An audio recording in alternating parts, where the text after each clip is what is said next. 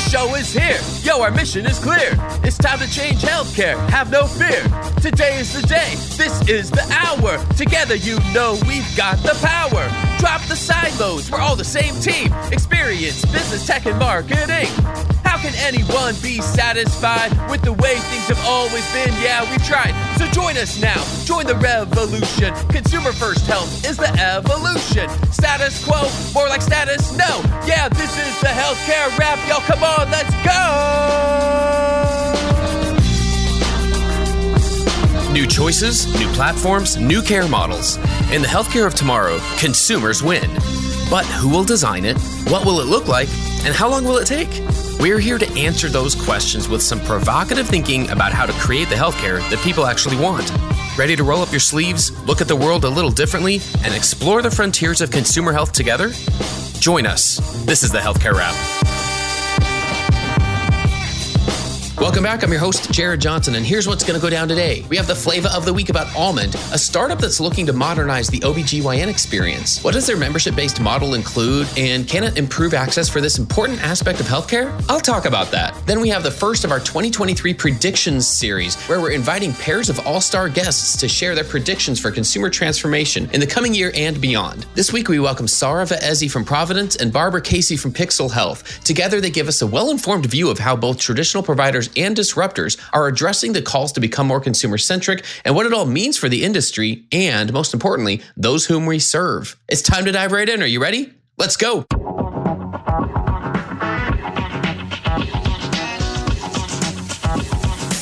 Flavor of the week.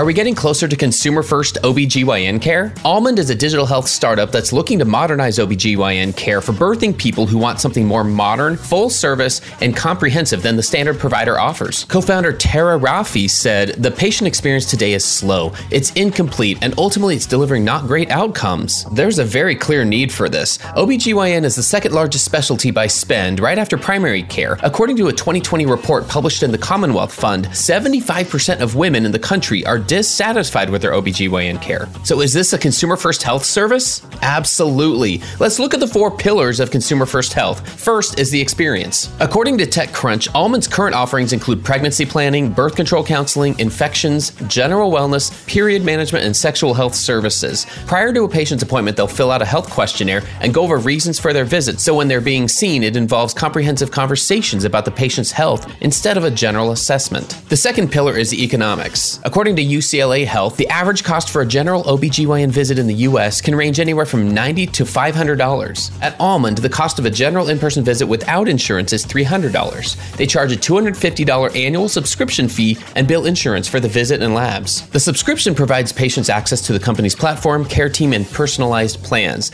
They want to emulate One Medical's direct to consumer membership model. As many of you know, a One Medical subscription provides access to 24 7 virtual care, software, personalized plans, and what it considers consistent quality care. Almond appears to be taking that same approach. The third pillar is digital. A quick visit to their website finds simple icon based graphics and wording that emphasizes a new kind of care that is fresh, easy, organized, and guided. Those are their words, and the digital experience tends to agree. It's easy to find the book a visit button on the homepage, select the reason for your visit, and then choose virtual or in person. It appears that they're intentionally keeping the choices simple and limited, which usually helps. The last pillar is marketing. I don't have a good grasp on how Almond is reaching out and finding new patients yet. They have a small organic presence on Instagram, and that's about it as far as their digital footprint. So I'll be following them as they hopefully have the opportunity to expand their marketing efforts. Bottom line, I hope to see more offerings like Almond as they provide hope in an area that frankly could use more care that's modern, easy, and guided. Let's pay more attention to membership based specialty care as we design and optimize service lines. That's another way that we'll build the healthcare of tomorrow.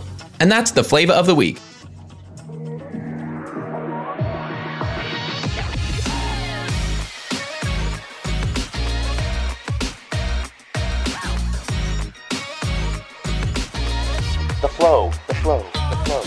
All right, everyone, let's get into the flow. This is super exciting. We're going to do a series of predictions episodes to wrap up the year, and each episode is going to have multiple guests. This is something we're trying new, trying it for the first time, and I could not be more excited to get this series started off than with the two guests I've got today. I want to welcome Sarah Vaezy, Executive Vice President and Chief Strategy and Digital Officer for Providence, and I want to welcome Barbara Casey, who is the Chief Revenue Officer at Pixel Health. Uh, Sarah and Barbara, welcome to the podcast. Thank you. Thank you, Jared. Let's break the ice here a little bit. And if we can start off, Sarah, what, what would you like them to know about you and your background and, and where you are right now? Well, I would just say quickly, you know, I've been in healthcare for my whole practically 20 year career so far, and I absolutely love it. And in my spare time, I hang out with my family and I also run a small family run hot sauce company that gives us a lot of uh, spicy treats to eat and a lot of fun at the farmer's market. All right, we'll dig into that here in just a second, and I'll give Barbara a chance as well to fill in your, your bio. Barbara, what else would you like our listeners to know about you? Oh, sure. I have a 30 year all healthcare background as well. About, oh, a third of it is in consulting, a third of it is in the industry, in the healthcare industry, and then a third of it is in tech. So it's kind of a good combo, I think, for, for this topic. Oh well, I'm going to definitely agree on that. a lot of, a lot of well-rounded perspectives here for sure. So, all right. So I mentioned we get back into the hot sauce. Sarah, uh, tell us about that. Are there, uh, you know, I'm thinking like the holiday season's coming up. Are there like best sellers here? Like what, what kind of treats are we talking about? Yeah, we've got three different sauces. Two of them are made with habaneros. One is like a roasted habanero, that's our original and my favorite. And then we've got a blueberry habanero that's like a little bit of like sweet heat. And then we do a jalapeno, fresh jalapeno that's a lot milder. So we do sell like holiday three packs if folks like um, that kind of thing, and they're all natural. So I highly recommend them. That sounds super fun. And then Barbara, what, tell us about a passion of yours outside of work as well. What, what do you do when you're not splitting your time with, with all the things going on in healthcare? Well, I, I love to cook too, so I might have to call Sarah and get some of that hot sauce. I make, especially this time of year in the fall, I, I end up making all kinds of soups. And so I have threatened with my son to go into the soup business. so maybe I need to get some tips and tricks from my co-host here.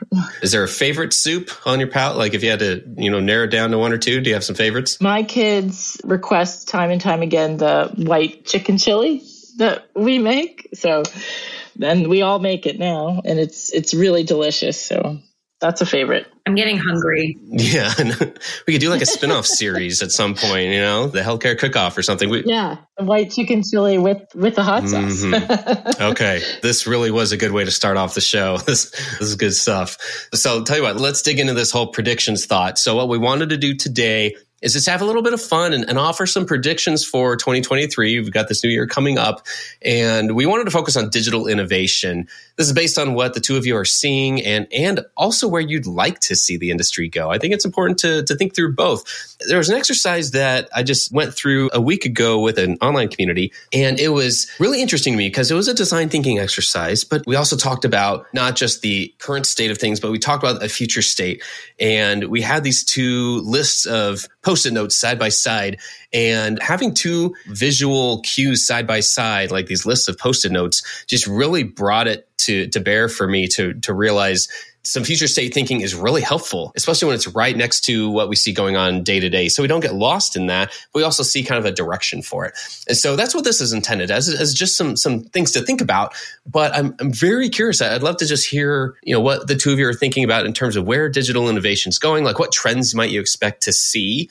And maybe we can start with health systems and hospitals. Sarah, do you want to go first on this one? And then Barbara. Sure. And, you know, this is a pretty broad topic. So I think I'll focus my comments in a couple of areas. The first, you know, uniquely from the perspective of the provider sector, we are, you know, the bottom fell out essentially on health system and provider financials this year. And so I think we're, you know, and we're already seeing this to some extent, but the implications and how they play out in 2023 will be really interesting.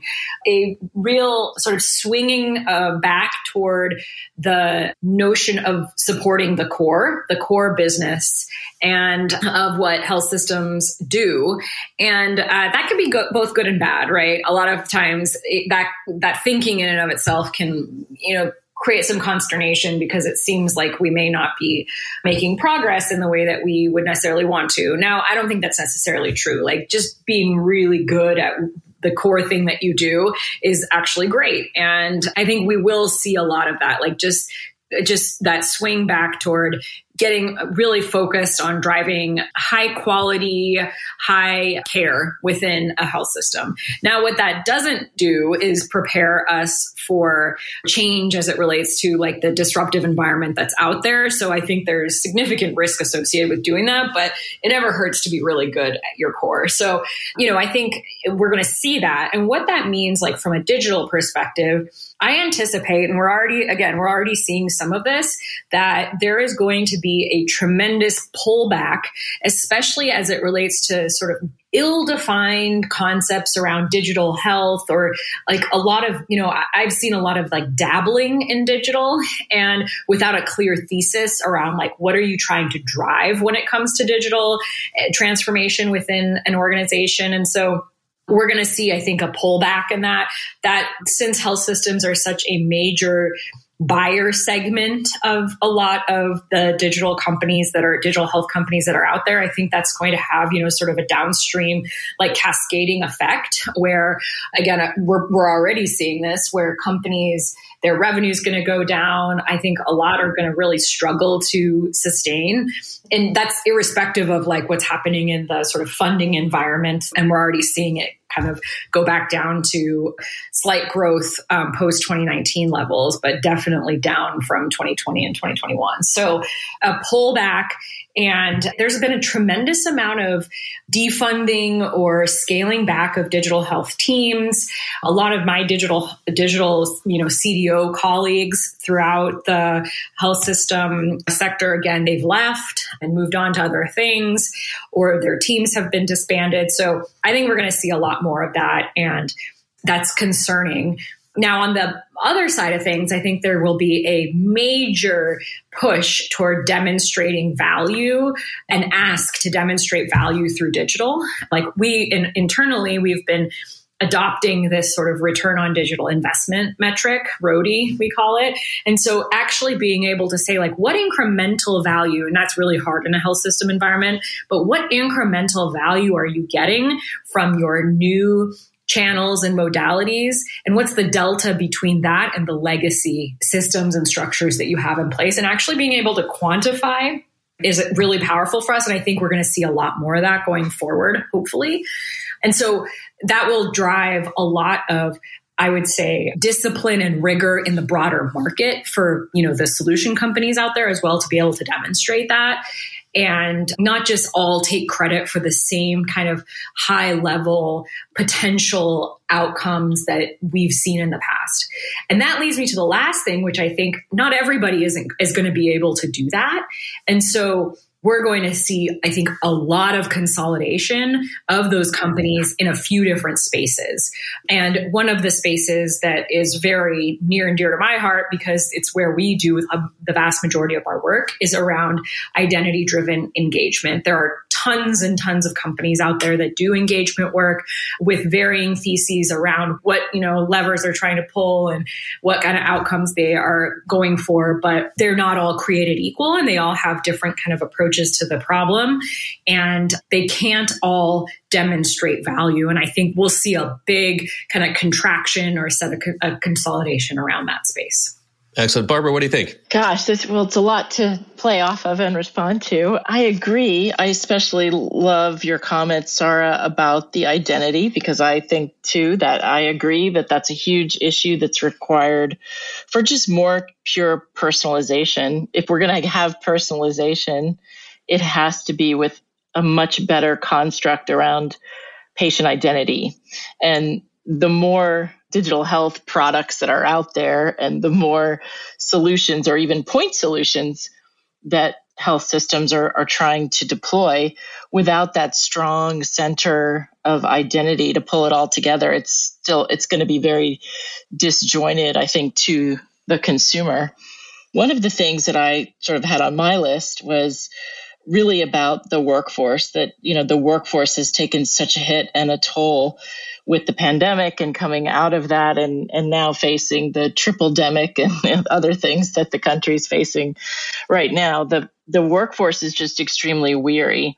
And I think going back to supporting the core, I think there is going to be a lot more emphasis on how do we really digitize the care experiences of the inpatient teams and the care teams in the hospital? And how do we make their experience of delivering care you know much more digitally enabled and streamlined so that just their burnout and ease of use really changes because I think it's been in lots of organizations there's a zeitgeist of this that I think that are doing it right now but it's not very easy to do for all of the care team to have a mobile device in their hand, for example, to really be able to to take care of patients and and do so in such a way that their digital solutions are extremely embedded in their workflows and very intuitive. That's something that I think would make a lot of sense, and it also would drive kind of that going back to their knittings and redoing workflows so that they are much more streamlined and and as well as being high quality and, and supporting patient safety. So I think that's one in particular on the workforce side. I also think that physicians, you know, we might even see more concierge medicine or even no insurance practices because I think they're also at such a burnout point that there may be a, a sort of increase in, in that kind of a care model. And then I think in terms of just overall automation, I, I do see more automation happening in the hospital, in the health system. Obviously, we've had it for a long time. There has been RPA and revenue cycle, and AI certainly exists in a number of places, but definitely growing and growing its utility, I think, and the ability to really support the providers in the environment, but also a lot more operational automation in hospitals. I think there are, are a lot of robots, for example, but I think there's even going to be more of those and probably some solutions that manage the robot fleets would be even more prolific, like cloud based software, for example, that really helps the administration and, and management operationalization of those robotic fleets in the hospital and just doing more things. So I think those three things, you know, really help support that how to how to arm the workforce with just more time and helping to make their experience of delivering care just more enjoyable. Well, yeah, it'll be interesting to see how that does. Like you say, streamline the care itself and the work that it takes to provide that care. I'm going to compare and contrast that a little bit to what we see from what we've referred to as disruptors, capital D disruptors, uh, and other new entrants. So the ones we talk about a lot on this show, big tech, big retail, other non-traditional entrants, they're just swooping in and taking, you know, some part of the value chain they're not trying to compete directly with hospitals. They're, they're yeah, the primary care startups, the payviders, you know, everyone out there. I imagine we're going to see some things that are similar, some similar challenges that they're facing, but also a lot of different directions. Barbara, can we start with you on this one? What do you expect to see from disruptors and new entrants next year? Yeah, and you hit it, Jared. I mean, primary care, I feel like that's the area that's the most apt to be disrupted, especially in like the next year because it's already started. You know, with emphasis on virtual care and all the ways to do that, that really opens up all kinds of possibilities. I think with the increase in the non traditional players in primary care and, of course, increase in costs and physician shortages, the real wave of consumerism and and digital disruption. I mean, all of those things really put pressure on the traditional models, which I think is why we're seeing more disruption in that space. I think it's interesting. You know, I kind of to simplify it, I've, I, it's probably an oversimplification, but I think about it like uh, it's going to be Amazon and and some of the big CVS, Walgreens, and all of that on the on the coasts, and Wal Walmart in the middle of the country. you know that it would be kind of those players that would really emerge.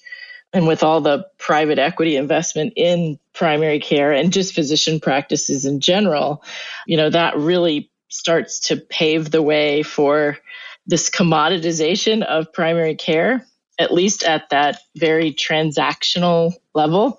And even urgent care i feel like you know those two things are pretty commoditized. So I think where health systems actually have an opportunity to really differentiate themselves is if they do stratify where they can play in primary care and where they can do a job that probably some of these retail and tech giants cannot. It's really in that chronic disease care and stepping up the game as it relates to geriatric care or dealing with patients who have multiple chronic diseases and think about the primary care practice that really has the star internists. I think have, creating more leverage for those internists and really having a, I would say, a differentiator or just a good quality ability to deliver really great quality to help people manage their care when they have multiple chronic diseases. It, it's pretty tough if you've got COPD, hypertension, and diabetes. If you think about the digital health tools that are available to those individuals, they might have three different applications that they have to log information in every day and possibly three different nurses or, or caseworkers or somebody calling them from multiple sources and multiple organizations. That's not sustainable. I think a health system could really help to create programmatic elements that would create much more streamlined and efficient care for those individuals that are experiencing multiple chronic diseases. Well, like you said, Barbara, it's not only not sustainable, it might not be the best path long term anyway to have that level of uncoordination with with care for especially for for those with chronic conditions like you said. So yeah yeah really interesting thoughts there. Uh, Sarah where do you want to go with this one? I love the concept of segmentation around sort of product lines and I do think that that will continue so I fully agree with with Barbara on that and and I think that's really powerful. and what that means is essentially like uh, sort of i think the disruptors which you said something interesting jared which you were like you know they're not really competing like with the core business of a health system. And i would say i i agree with you around like big retail slash big customer you know that's amazon or walmart or cvs although i do think that the pay payviders are in a bit of a different category and do pose kind of a different competitive risk associated with them. But I love that they are going down this segmented path. And I think that that can mean, you know, that can be really powerful because we really get close to the customer with a model like that um, because it really serves their needs.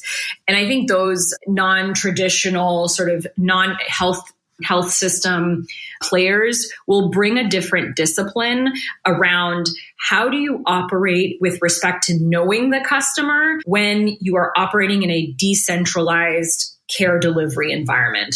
So they're going to keep fragmenting the environment and decentralizing it to these product lines that they own, that they get really, really good at.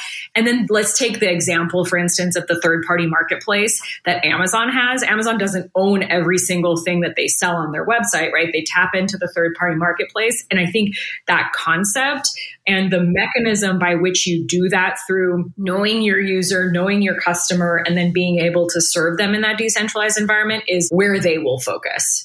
And to Barbara's point, which I completely agree with her, I think that poses a really interesting opportunity for our, like the incumbent players to one, to be, you know, to kind of double down on the areas that we know better what the user like because of the depth of data and like sort of the real timeness of the data that we have access to, as well as like sort of the full funnel, we can know folks more deeply. And then we can also be good partners for where we may not be best positioned to serve somebody, right? I mean, if you have a pharmacy right across you know down the corner uh, from down the street from you on the corner that may be a really great place for you to get certain aspects of your care and um, you know sort of more community model of care. And so i think all of these factors will come together with some of the expertise and discipline of these these companies that really think about it from like a consumer orientation, ecosystem orientation, and then and I'm excited for that. And they and then they can go go deep in certain areas. I don't think we should fight it at all. I think that we need a much more product oriented mentality when it comes to care delivery rather than like a loose collection of services that frankly we struggle with delivering on a really high quality experience that way and creating a partnership framework that allows for like a healthy economic model that allows for the flow of information in a way that supports getting close to the consumer and meeting their needs. Yeah, I, I so agree with that. Because my first thought is partner. I think that's if Amazon is coming into your market, I think it's better just to partner with them for the things that they want to do, as opposed to trying to head on head compete in some ways. The other thing I'm curious, Sarah, as to what you're seeing in this space. I had another thought about this that I see, and I don't know how to quite articulate it, maybe, but it seems like, especially for health equity, there are blurring lines between what I would call community resources and support and health, you know, and, and really trying to bridge some of the social determinants of health and even the, the transitions of care. And what I mean by that, there are some digital applications that I've been looking into that are really purpose built for certain populations in large urban areas or, or even other places that are really trying to connect those populations to specific resources. And it's blurring between like health and food and nutrition and education, you know, just all these different kinds of community sources. And so, how, I guess, for health systems, how do you better integrate with those kinds of solutions so that we are achieving that health equity? So, that, that could be a whole area of disruption in the next few years that I sort of see. I agree. I think it'll be a, a huge area of disruption. And it's an interesting area because I think, one, there's sort of like the first wave of disruption, which is like who does it, right? Is it the health system that tries to orchestrate all of it, or is it these other providers? And I think we're, I think we're still to some extent within that first wave, and hopefully we'll be out of it. I may have an unpopular opinion, which is that I don't think health systems are the best deliverers of those services, but we do have an understanding of who individuals are often, though in some cases we even don't. So we may not even be the appropriate orchestrator at the community level. Though then the question becomes, well, then what's the alternative? so I think, you know, but we often, health systems try to own everything themselves. So I think we're hopefully getting past that phase where we're doing that and we're much more, again, in a partnership orientation. That's wave one. Then wave two, I think fundamentally becomes like, how does that information get shared and utilized? And then what is the actual, again, like the economic model behind it? And I think that one of the really interesting areas of disruption in this space is actually going to be how platforms that connect folks to resources can also be a mechanism for funds flow and financing of solutions that often don't get credit for the value that they have in people's health. So, like social services agencies and things like that, that are, you know, sort of grant funded or government funded at various levels, but don't really get the full credit for the contribution that they make to the health of an individual. I think that could be a really interesting evolution, which is that the technology becomes almost like a, a funds flow mechanism like broker to do that. So we'll see if that pans out. I'll probably be proven wrong in, uh, post haste here. Well, well, at the very least, it's a perspective that we don't hear that much about. You know, we hear a lot of other things dominating the headlines. And that kind of makes me even curious what the two of you would, would think about this. Would you want to predict what brand outside big tech, big retail, whatever, what brand that will be talking about the most in the next 12 months? Uh, Sarah, what do you think? That's such a good question. I think we will be talking a lot about the payviders and in particular the sort of massive imbalance and issues with distribution of value in the whole industry. And I think it's almost like a tale of two cities. hospital financials are they've had their worst performance in decades. Meanwhile, insurers and payviders are doing the best that they've ever done. And that tale of two cities, I think we're going to keep hearing about it, especially in the context of of the payviders and getting that sort of keen eye on what does that really mean. So I think that's going to be a big one because they really are material in terms of where the activity and the dollars are in healthcare like amazon and the innovation venture back community they all they may get a lot of hype but like when we really think about it the vast majority of care in the united states is delivered by health systems and then the big insurance companies are doing all the sort of financial machinations on the back end and that's functionally how it all comes together nothing else really operates at scale and i think that that's going to be more and more important going forward Very interesting. Barbara, what do you think? So, what brand? I was, I was thinking Apple just because it, I think one of their latest releases, they were talking about even more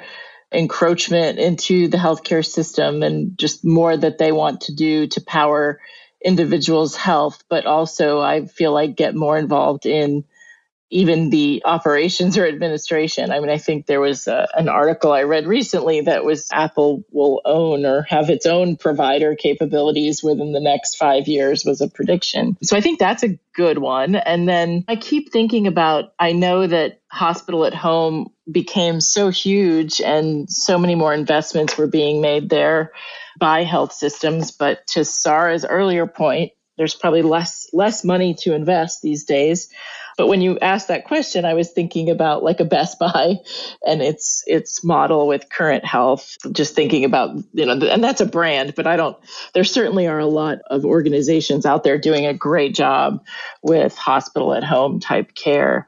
You know, even health systems own branded versions of that I can think of many examples, but I, I do think sort of the idea of, of hospital at home will just continue to grow because I think it's in many times in the consumer's best interest as well as preference to have any services that they could in the comfort of their own home. As we all know, we probably recover better at home once we get what we need from the hospital. I think getting home is is a huge piece of the recovery. So I think the more that we can use technology to create that kind of an experience, the better. Lastly, here, what do you hope is the net result of all these trends, all the things we're talking about? So, where do you hope it gets us, I guess, as an industry and as a society in the next 12 months if some of these things do happen the way that we think they might bear out? Barbara, let's start with you on this one and then Sarah.